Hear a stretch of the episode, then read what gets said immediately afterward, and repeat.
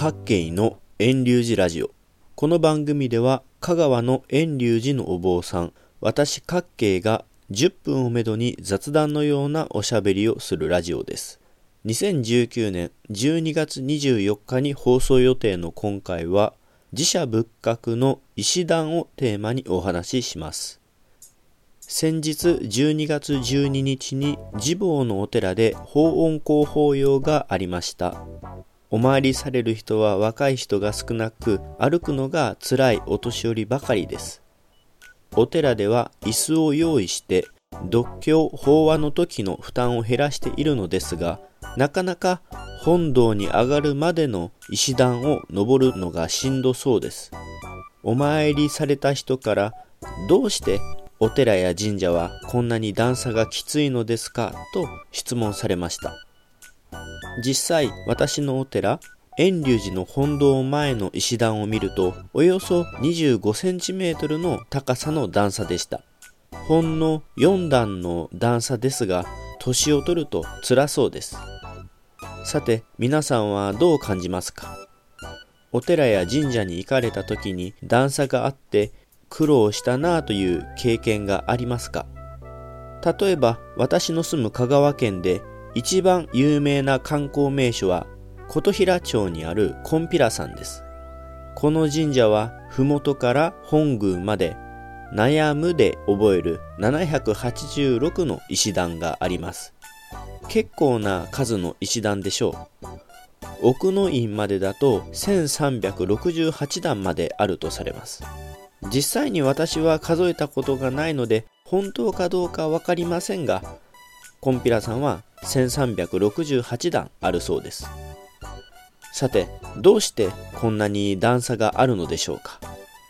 きっと多くの人が、そりゃ神社が山にあるんだから階段が増えるのは仕方ないだろうと答えるでしょう。でも、コンピラさんは明治の神仏分離令までコンピラ大権現を祀る神社だったんですよ。そしてそのコンピラ大権現は伝説上多度津の港の近く琴平神社横の桜川で上陸したとされます。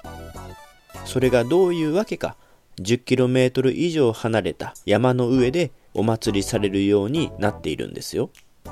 不思議ですよね。どうしてわざわざ段差を増やしてお参りするんでしょうか。お参りするのが大変になるのに。ちなみに上陸したところにある琴平神社は約10段ほどの石段です。またコンピラ大権現は海上交通の安全を祈願する神様となっています。なおさら船乗りがお参りしやすい海のそばがいいと思うでしょう。でも実際にはしっかりと歩かないとダメな場所に神社があるんですよね。石段が多い答えを言いますと、神様や仏様にお参りするときに自然と頭が下がるようにするためだとされます。なんだ、そんなことか、と思われる人も多いでしょう。でも実際、こういう石段の配慮がないと人は簡単に神様や仏様を見下ろしてしまうんですよ。最近大きな仏壇から小さな仏壇に帰る家が多くなりました。私もお参りすることがありますが、仏様を見下ろすような位置に仏壇を置く家が結構多くあります。本人は見下ろすつもりはなくても、つい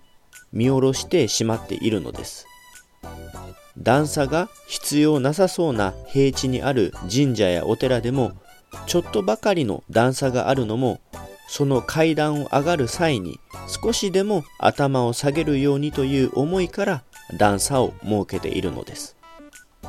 頭を下げさせるために登りにくい段差をわざわざ作るなんて性格悪いと思う人もいるかもしれませんしかしそうでもしないと頭を下げることができないのが人間だとも言えます。また頭を下げることが相手に対して敬うという姿勢を示すということでもあります。例として茶道の世界から茶室を紹介します。茶室の入り口をご存知でしょうか？お茶を振る舞う主人は襖から立って部屋に入りますが、客人はどうですか？茶室の建物の外に用意されている約70センチ四方ほどの小さな入り口から身をかがめて入らないといけません。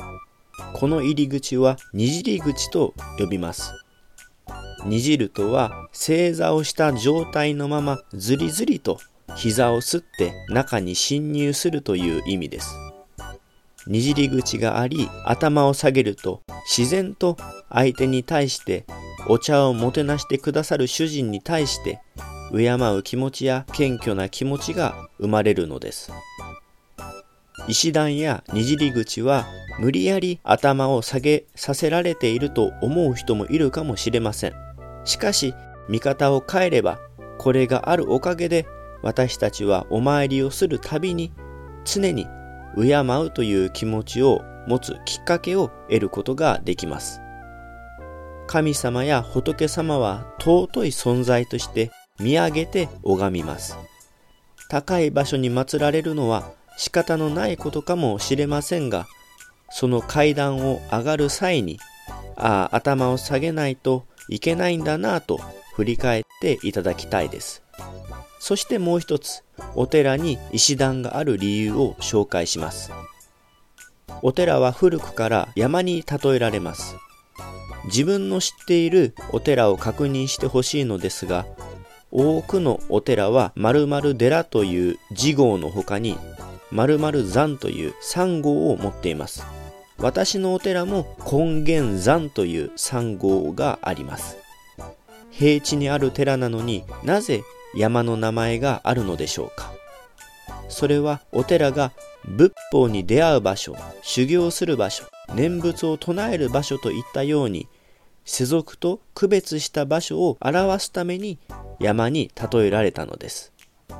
実際には奥深い山に入りはしないのですが、ほんのちょっとの石段を上がるときに気持ちだけでもお寺に参るときには、これから山に入って仏様に対して手を合わそうという気持ちを持つのです。お寺に石段があると年を取っていくとだんだんお参りするのが辛くなるでしょう。だからこそ元気なうちからお参りしてほしいのです。また、その階段を上がる際には、ここから先は神聖な敬う空間なんだなぁと感じつつ、神戸を垂れて合唱してくれればなぁと思います。各系のラジオはここで終了します。来週もまた聞いてくださいな。ポッドキャストでも配信していますので、iTunes ストアなどでレビュー評価してくれたら嬉しいです。遠隆寺各系ブログも続けているので、興味のある方はぜひご覧ください。